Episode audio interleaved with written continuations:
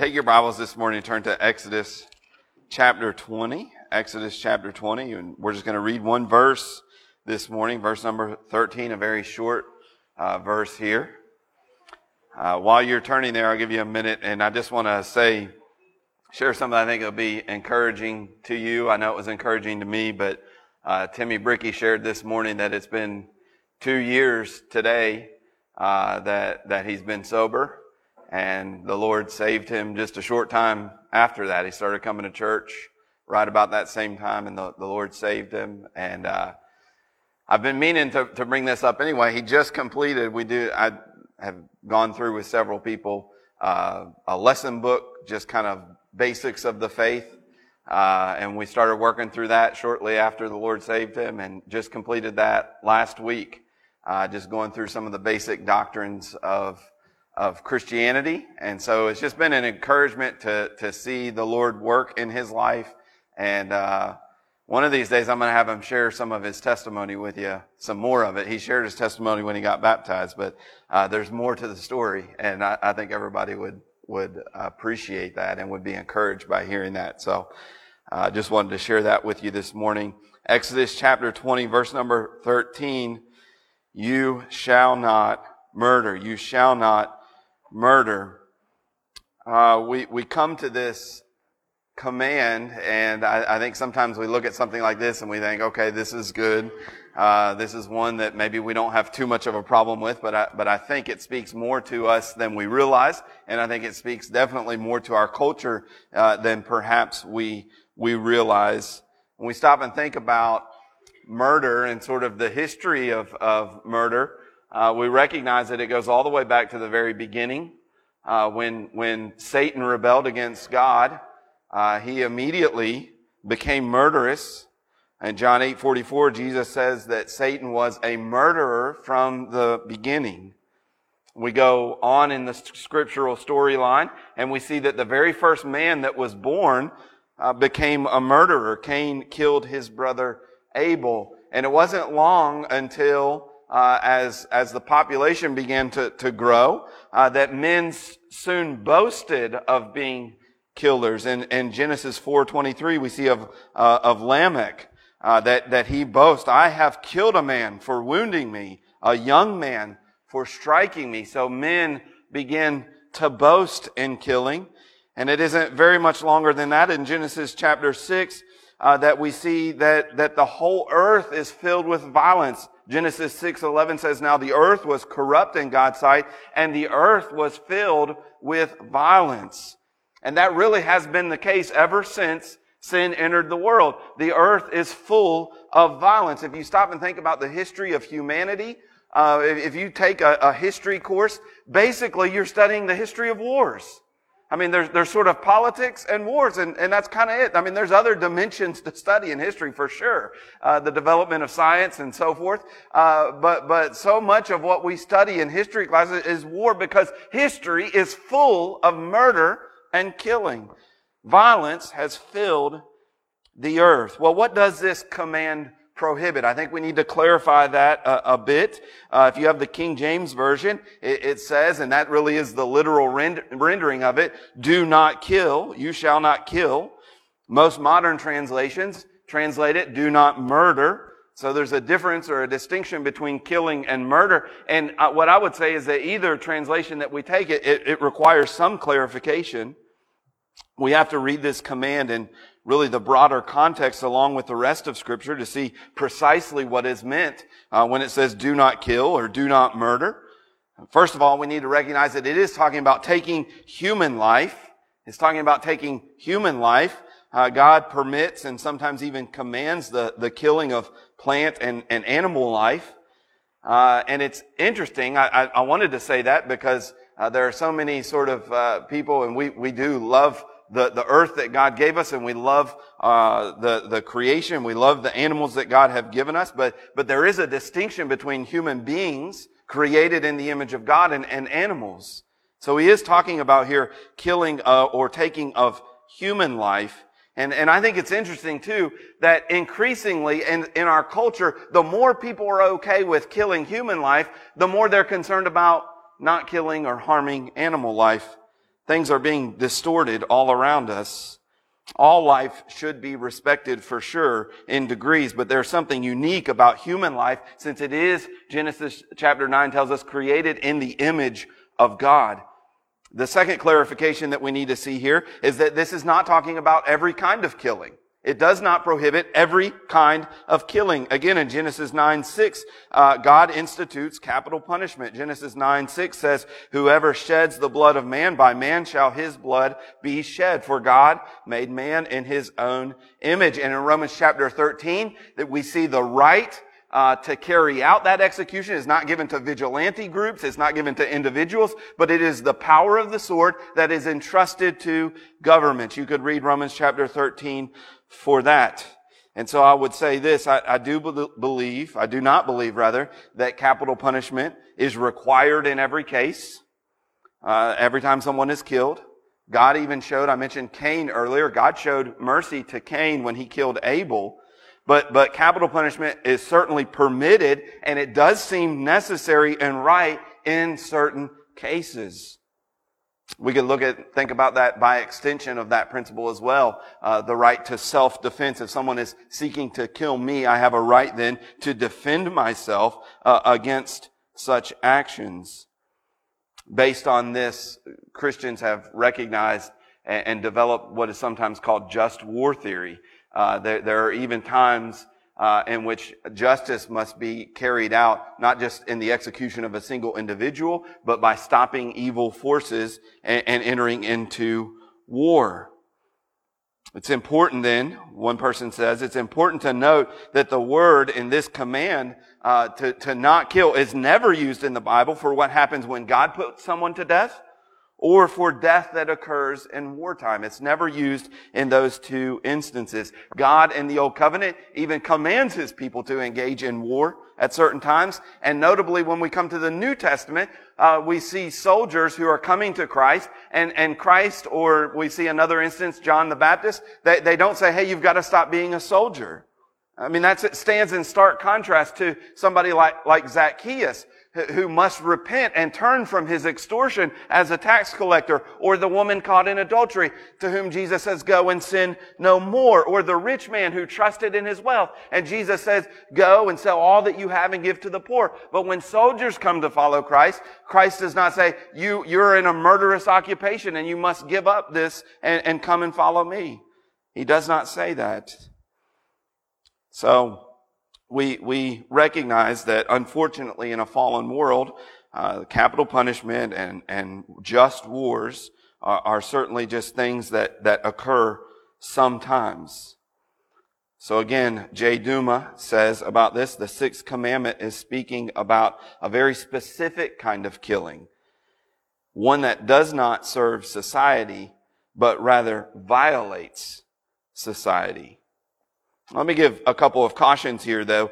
Uh, it's easy for us, when, whenever we begin to carve out exceptions, the way that sinful humanity works is, is that we begin to be able to very quickly justify all of our exceptions. Whatever I did, yes, that fits in the exception. So, so yes, self-defense is, is an exception to this, but we should not be people who are eager to take someone else's life, even in self-defense. We, we should want to avoid that at, at all costs.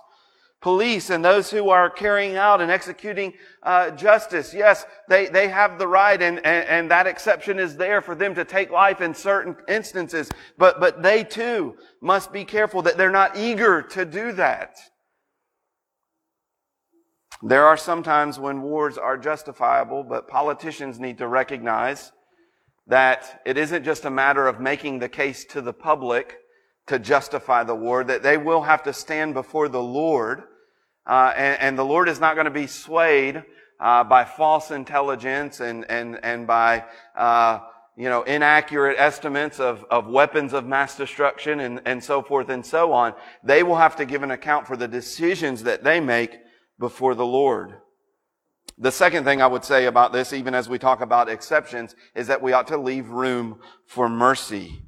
Our administration of justice should not be without mercy. Just because we can justify the use of deadly force does not mean that it is the best option. Let me give you a third clarification as we're kind of defining what is, what is prohibited here. And the third clarification is this, that it really is broader than murder. It's not all killing. There are some justifiable times uh, which human life can be taken in God's sight, but this is a broader prohibition than merely murder, at least the way that we tend to define it in, in our society. In our society, murder we think of oftentimes as being premed- premeditated, intentional killing of a person. And, and certainly that is off bounds by this. That is prohibited by this command. But there's also things that we call things like voluntary manslaughter. In that instance, there's no premeditation, yet it is intentional. You get into a fight and, and you begin fighting someone and someone's life is, is taken. And then there's even involuntary manslaughter. There's no premeditation and not necessarily any intention, and yet a human life is wrongly taken. In all of those instances, those are things that are prohibited by this command. So if we're going to kind of summarize, what are we talking about here? This is how I would define what this command is talking about. What is prohibited? Any action that brings an unjust and untimely end to human life, whether it is a malicious act of intentional violence or a negligent act of recklessness and carelessness. So just break that down. It's any action that brings an unjust and untimely end to human life. And that can be a malicious, intentional act of violence, or it can just be a negligent act of recklessness and carelessness.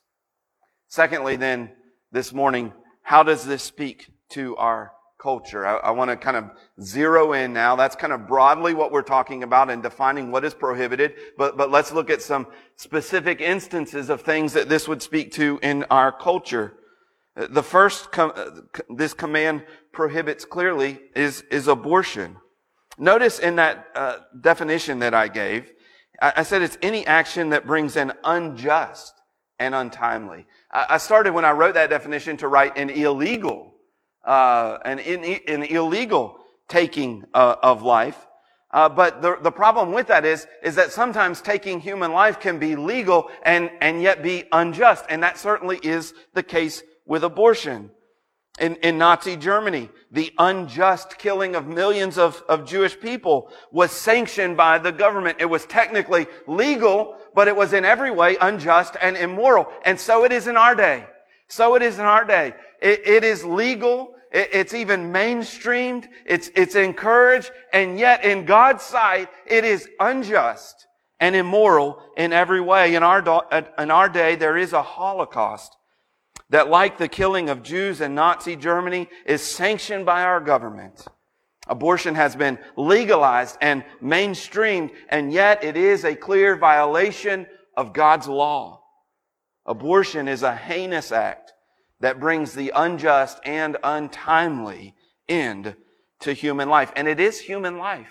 Let's make no mistake about that. When I say that, that was part of the definition. It is the ending of human life that, that we talked about. And, and unborn children, they, they do possess human life. They are a human life. For a long time, advocates of abortion have, and some of them still do, try, try to argue that a fetus in a mother's womb is not really human life.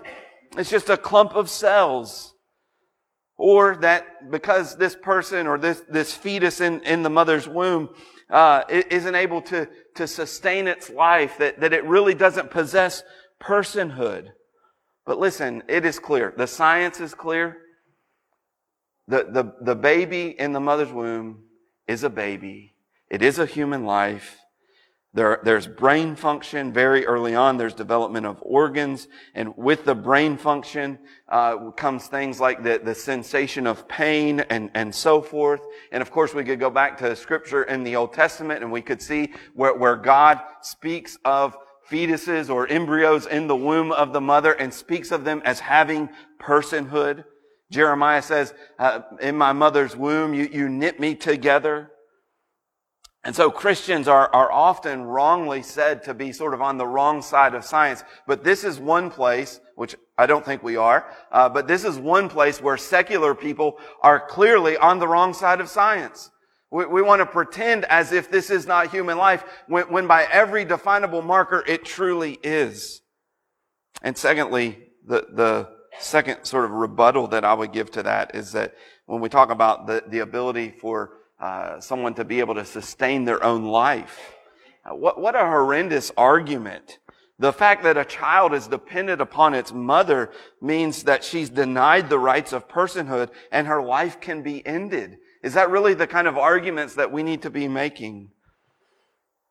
There's a helpful uh, book that's been written, and and uh, I actually have not read the book, but I've I've listened to this guy uh, speak before, and and he gives uh, four things when we just stop and ask the question: what is it about an embryo that makes it acceptable to kill? This is from Scott Klusendorf, and you can look him up. He's got stuff on YouTube. He's just written a book, uh, sort of defending the, the pro-life position. But he, but he asked the question, what is it about an embryo that makes it acceptable to kill? And you need to just stop and think about that. At one time, you were an embryo. You, you were an embryo. What, when was it acceptable to kill you? What's the difference between the you that you are now and the you that you were when you were an embryo or a fetus? He, he questions and, and gives four possibilities. And you can remember it with the acronym SLED, S L E D D. First of all, size. Does size make a difference? Embryos are tiny. They're, they're, they're so small. Does that, does that mean that it's acceptable to kill them? Oh, he argues no. Some of us are bigger in different ways. Some of us are smaller. But, but the size does not give personhood. What about L? The level of development. No, I, I've got a newborn baby that, that is not very developed at all. A, and yet that newborn baby has the rights of personhood. The level of development does not change a person from being a person to a non-person. What about environment? We all move around. We move to different places. We go different places. Does the fact that the baby is inside his or her mother's womb, does that mean that it's not a, a human life? A journey of seven inches miraculously changes this thing that's inside the mother's womb from a non-person to a person. Is that what makes the difference? No. What about D? The two D's, their degree of dependency. Again, I've already dealt with that. Our newborn baby is, is in every way dependent upon us for her life. And yet, that does not make her a, a non-person. Where this really leads us then, and this is where some people are going in our, in our culture, is this leaves us with just the most grotesque logic. I've read this before to you in, in different venues, and I'm going to read it again. This is uh, from an article that was in the Atlantic magazine uh, entitled "A Life Worth Sacrificing" by Mary Elizabeth Williams. And uh, she basically affirms that, yes, what pro-life people are saying is true, that, that babies inside the womb, they are persons, they are, it is human life within the mother's womb, but it's a human life worth sacrificing. And so this is what she says, and this is a mainstream uh, journal. She says this, when, when we, on the pro-choice side, get cagey around the life question, it makes us illogically contradictory. I have friends who have referred to their abortions in terms of scraping out a bunch of cells, and then a few years later were exultant over the pregnancies that they unhesitatingly described in terms of the baby and this kid. I know women who have been relieved at their abortions and grieved over miscarriages. What's, what's the difference? Why can't we agree that how we felt about their pregnancies was vastly different? But it, it's pretty silly to pretend that it, what was growing inside of them wasn't the same. Fetuses aren't selective like that. They don't qualify as human life only if they're intended to be born. She goes on to say this, and it's part of the conclusion here. Here's the complicated reality in which we live. All life is not equal. That's a difficult thing for liberals like me to talk about, lest we wind up looking like death panel loving, kill your grandma and your precious baby stormtroopers. Yet a fetus can be a human life without having the same rights as the women in whose body it resides. She's the boss. Her life and what is right for her circumstances and her health should automatically trump the rights of the non-autonomous entity inside her. always. So there is the fault line. There, there is really where the logical conclusion, when we see that, yes, whatever is inside this mother is is a human life, uh, for those who want to continue to maintain the right for abortion, this is this is the logical conclusion. It is a human life, but it's a life worth sacrificing. And, and notice, look, how, how the mother's rights are, are pitted against the rights of The, the baby. The only difference is this is the, the mother's right to sort of the certain kind of life that she wants, or the, her convenience, or whatever it is. On this end, it's the, the right of this child to live. It's life. Those are not equal rights. She said here that the mother is the boss. She's the boss. And that's where she's wrong. And that's what would lead somebody to, to lead to this conclusion. She is not the boss. God is the creator. He is the lawgiver, and he has commanded here, you shall not murder. This command also prohibits suicide. Our culture has, has somehow made suicide into a noble act. And listen, we can sympathize. If you have had a loved one or a family member who has committed suicide, I, I understand the difficulty there. And, and I can understand, uh, the, uh, to a degree wanting, uh, to think about them in, in good ways. And how we would approach that would, would certainly vary. But what, what we've got to be clear here is, is that it is not a noble thing. It is not a righteous act. It, it is not a noble choice. It is immoral. It is a sin, and it is a breaking of this command. Why does our culture seem to think it's okay and to even sort of make it a noble thing? Well, again, it's because they've rejected God as the, the lawgiver, right? When, when, once you reject God as the universal lawgiver, then, then all you're left in terms of morality is just, well, I can't hurt someone else. And suicide doesn't seem to hurt someone else. It's just me and my body. It's my personal choice. And, and so I can make this decision, and it'll be a morally okay choice. In some cases, it'll even be a noble choice. And, and, and that's all well and good. But there's two problems. First of all, on their own terms. On their own terms, it, it isn't true that it doesn't hurt anyone else. Yes, it does not necessarily hurt anyone else physically. But, but it certainly does impact the, the people that are around you, the people who love you, the people who care for you.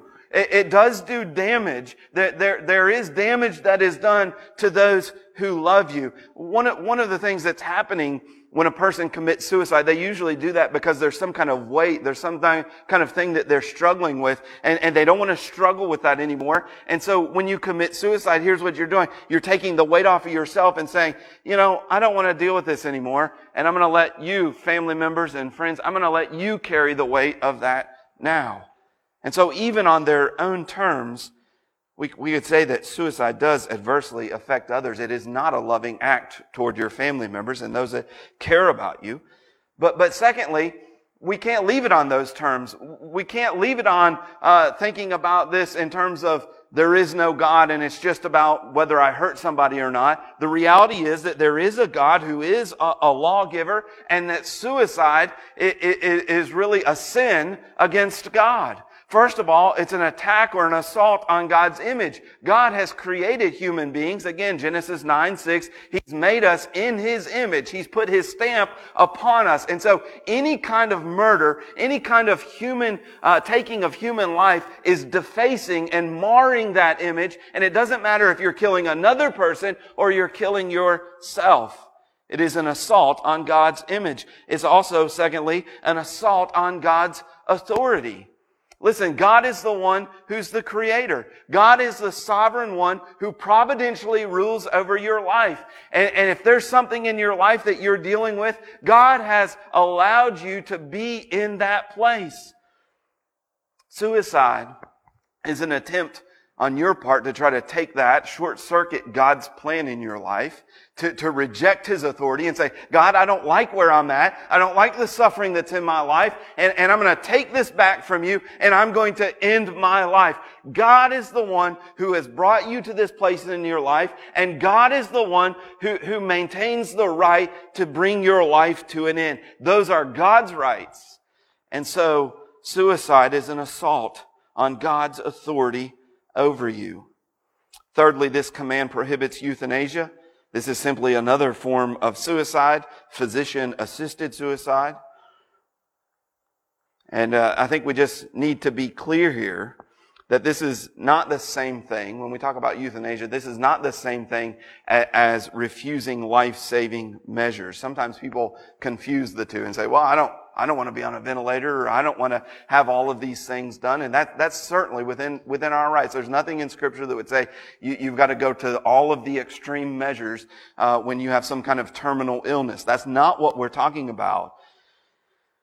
The, the kind of thinking that we're talking about is, is bringing your life to an end. There's a big difference between ending treatment and ending your life. And one of the things that we need to see is that there's sort of an ethic that's underlying the, the popularity and the rise in, in this practice, euthanasia or physician-assisted suicide. And, and it's a way of thinking that simply says this: if you're not useful to, this, to society, if you are dependent on other people to help sustain your life, then your life is not valuable. It's the same mentality when we go back to the beginning of life. Well, these, these babies are dependent on their mothers, and so their mothers get to, to make that decision. And now we come to the end of life with somebody sick or elderly, and it's the same thing. These people are dependent. They're, they're dependent on their, other people to support their lives, and so their lives are not valuable. But that is not true. Our, our ability to care for ourselves, our ability to be useful in this world, is not what gives life value. God's image being stamped on your soul is what gives your life value. And once again, it is God who makes the determination when to bring us into this world and when to take us out. One of the things, and this goes back to last week, but, but part of what drives this is just simply uh, people who don't, you know, the Bible speaks in the last time there will be people without natural affection, people who don't care for the elderly. They don't care for mothers and fathers and, and grandparents. They don't love them as God has intended. And so they see these people as a burden to, to be gotten rid of as, as quickly as possible. We even have doctors. Again, physician-assisted suicide. We have doctors who, whose job is to be to, to save life, to help people. And, and now they're doing the exact opposite. Next, we see, I think, that this command encourages careful action. This command encourages careful action. See, see there's a positive to this. These were all sort of negative things, things that we are not to do, uh, but there's a positive side to it as well. Calvin says this. He says, hence, passing on to the command itself, we are told that if we can do anything to preserve our neighbor's life, we must loyally strive to do so, whether by supplying whatever is needful, number one, or by, number two, avoiding what is ever, whatever is contrary to that. So, so not only do we not take our neighbor's life, but there's a positive that we ought to work to preserve the life of our neighbor. If we understand uh, that, that what is prohibited also implies a positive command as well. We are to work to preserve our neighbor's life, supplying whatever is needed, avoiding whatever is contrary to that. So let's take that second one first, avoiding whatever is contrary to preserving our, our, our neighbor's life. Uh, this means, I think, that we, we need to be cautious in, in our actions. Now, I, I just want to say that our culture has kind of become a culture of safetyism. Uh, we go to ridiculous extremes, ridiculous measures sometimes per, to present, uh, prevent physical harm. And, and, and maybe there's a, a pit on that side that we need to avoid. Yet we do need to take care that we do not carelessly put people's lives in danger. Not only do we not take human life, but we should also behave in ways that protect and do not unnecessarily endanger human life as well. I, I often will talk to my kids and, and warn them uh, about this, because the, it is life is so fragile, isn't it? And, and you can do something so quickly that seems that doesn't seem like that big of a deal, and it can end In, in the death of someone. It can end in your own death or someone else's death. I read of a story not too long ago about some kids. Well, it didn't start out with that. It was in the newspaper that this woman was there at a park near Cincinnati and, and was taking graduation photos. Uh, and, and this limb or this log fell off a cliff and, and killed this lady while she's taking graduation photos. And they didn't understand why that would happen. And as the story developed, there were, there were subsequent articles that came out, and come to find out that there were some children, young, young uh, adults that were up there who were acting carelessly, recklessly. There was no malicious intent, but there was a log on this cliff, and they thought, they thought it would be funny just to roll that off and let it fall down and scare these people who were below them. And it, it hit this woman and killed her. That kind of behavior is prohibited by this. We need to be careful and not careless when it comes to human life. I think this applies to, to employers. If you, if you have people working under you, uh, you should not be encouraging people to do something that could quickly end in, in their death. We, we have Jared here who this, this is his profession, right? To, to work to help provide a safe environment. Uh, and sometimes it's easy, isn't it, at work to roll your eyes at safety guys, especially if it's Jared, right? You, you roll your eyes, oh, there are more, more policies, more procedures that we, and, and yet wasn't it just this past year that someone in one of the local plants was killed? That, this is serious. We need, we need to take, if, if we're obeying this command, uh, we, we need to treat life, uh, w- with care. We need to do what we can to help preserve our neighbor's life, but this command also encourages life-sustaining action. Again, Calvin says the second part of this, if we can do anything to preserve our neighbor's life, we must loyally strive to do so. The second thing that he said there was supplying whatever is needful. Supplying whatever is needful. The Westminster Catechism says this, the duties that this command requires. One is comforting and supporting the distressed. In the Heidelberg that Donnie read earlier, the Heidelberg Catechism, is it enough then that we do not kill our neighbor in any such way? The answer is no. God commands us to love our neighbor as ourselves, and one of the things that that says then is to protect him from harm as much as we can. Listen, what this means then, I think, if you have the power to help someone and to help sustain their life, you have an obligation to do so. If people around us are dying uh, because of poverty, because of lack of nutrition, because of uh, improper health care, I think we bear some responsibility from this command to do what we can. We can't save everyone, right? We, we can't provide food for every person, but, but certainly there are people within our sphere of influences that we can do things that help their life flourish and help sustain their lives. I think these are some of the things that this command w- would have us to think about. Finally, this morning, we've got to ask the question, because we've said that we're look- looking at each of these commands in light of Jesus Christ. So number three this morning, how does Jesus transform this command? How does Jesus transform this command? Do not murder. Well, first of all, we see that he clarifies and expounds the full extent of the command. Uh, Jesus always gives greater clarity uh, in, in, in his teaching uh, and takes these commands further than perhaps uh, we would have thought. And, and that's what he does here. When we look to the teaching of Jesus, what we see is that Jesus, first of all, undercuts the behaviors that lead to murder, and then he goes beyond the actual act of murder to the source of the problem, our sinful hearts. So first of all, Jesus undercuts the behavior that leads. This in Matthew chapter five, where Jesus says, you've heard it said, you shall not murder. But I say to everyone who is angry with his brother, you will be liable to judgment. Whoever insults his brother. So, so now he's talking about our words here, right? Our, our words. Whoever insults his brother will be liable to the council. And whoever says, you fool, will be liable to the hell of fire. And so one of the things that we need to see here is that Jesus, that we rid our speech of deadly words. Violent and deadly behavior are so often precipitated by hateful and threatening words. You, you see, it's just a, it's a step down, down the same chain. It begins here and this is where it ends. And we say, we don't want to do this. And Jesus is saying, yeah, don't do that, but let's go all the way back here. Don't do this either. This leads to that. We need to get rid of, of deadly words from our speech. In our hatred and our anger, we often assault people with our words before assaulting them physically.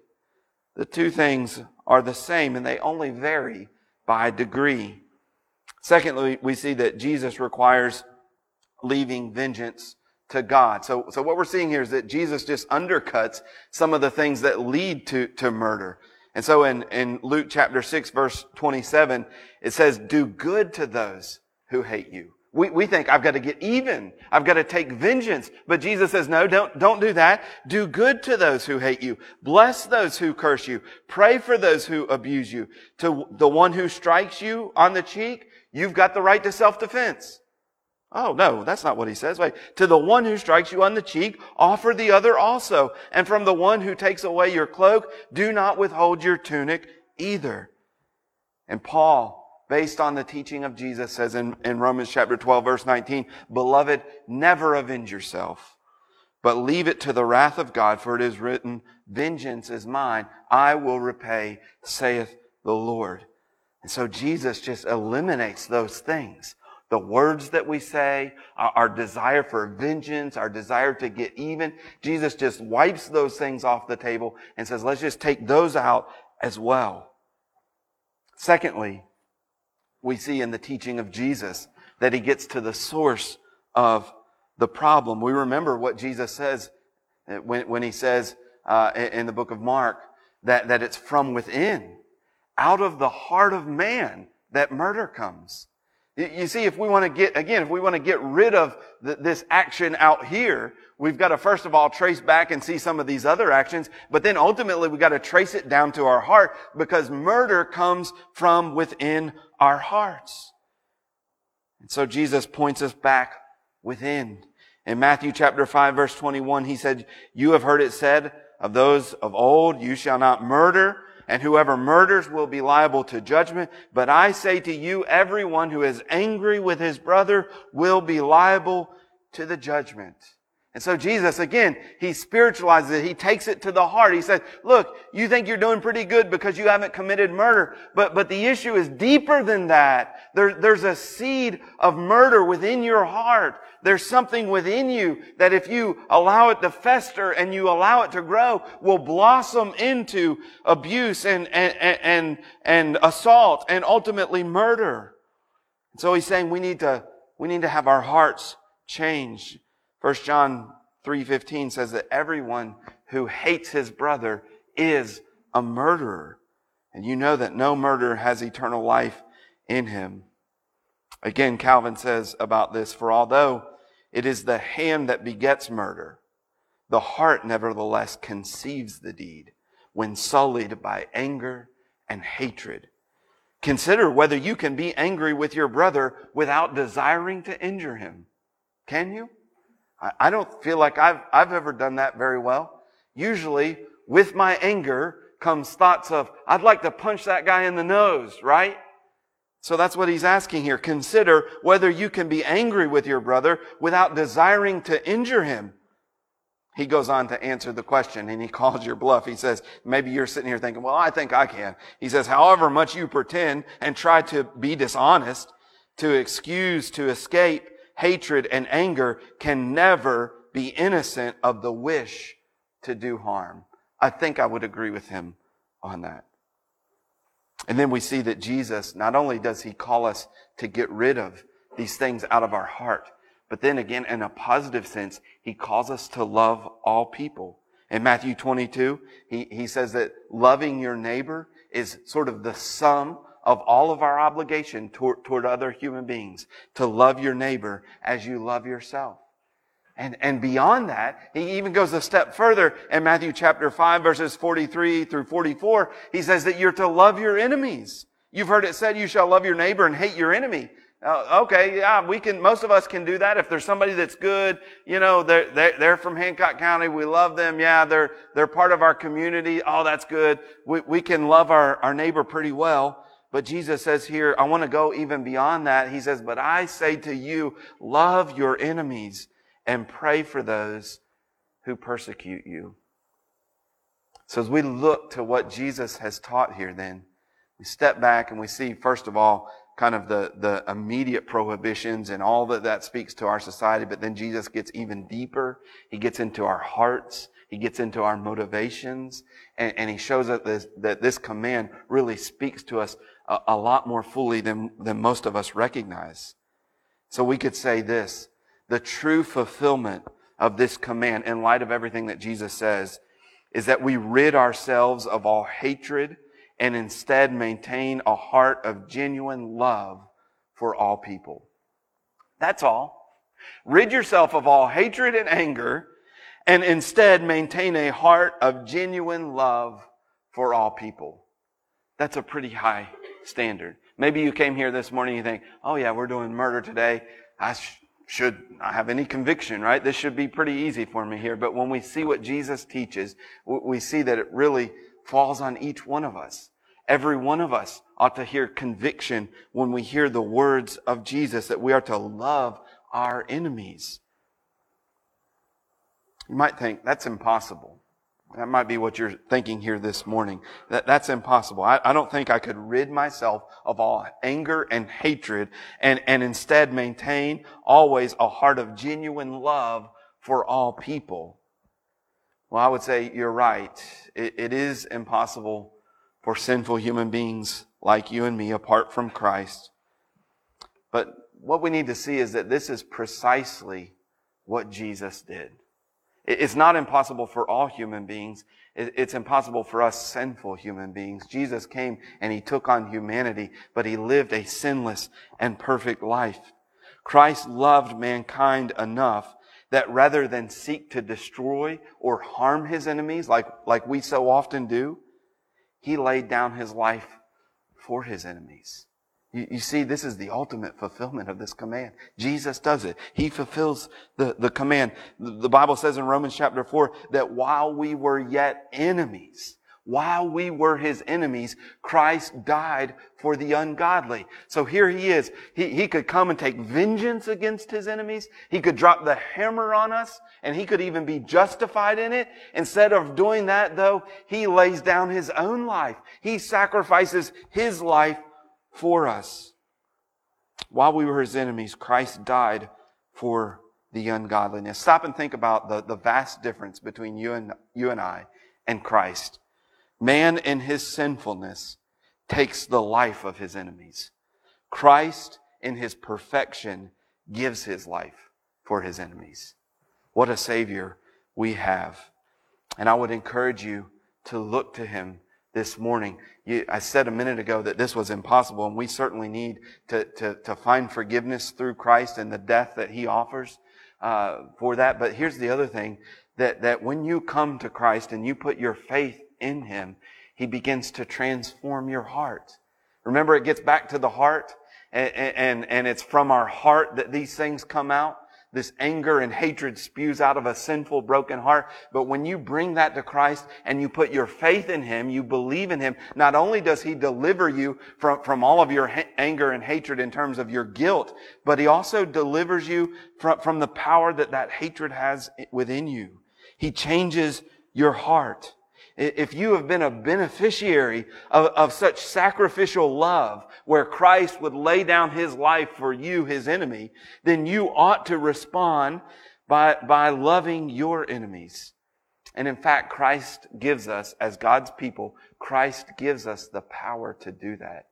He changes our heart. He enables us to love. Do you have a heart this morning that's been transformed by Christ? If not, I would encourage you to come to Christ, to believe in Him, to turn from your anger, to turn from your hatred, to, to flee to Christ, to believe in Him, and to give Him your heart that He might transform it into a heart of love like His own. Let's pray. Our Heavenly Father, we come to You this morning. We are so grateful for Christ. We're so grateful to You, Lord, this morning, that You loved us enough that You laid down the life of Your Son. You, you sent Your Son that He might lay down His life for us. And God, what an astonishing thing to think about as we think about our own anger and hatred toward our enemies and those who have, have wronged us, to think that, that You w- would give Your Son for the sake of Your enemies. God, it's only by Your grace that we're saved. We pray that for those of us who have tasted of that love, that, that we would grow in it ourselves. We pray that through the working of your Spirit, through sanctification, we would become more loving in our lives. Lord, help us, as your word tells us, to put put away all anger and wrath and malice, and to love our enemies, and to love our neighbors as we love ourselves. We pray this in, in Christ's name. Amen.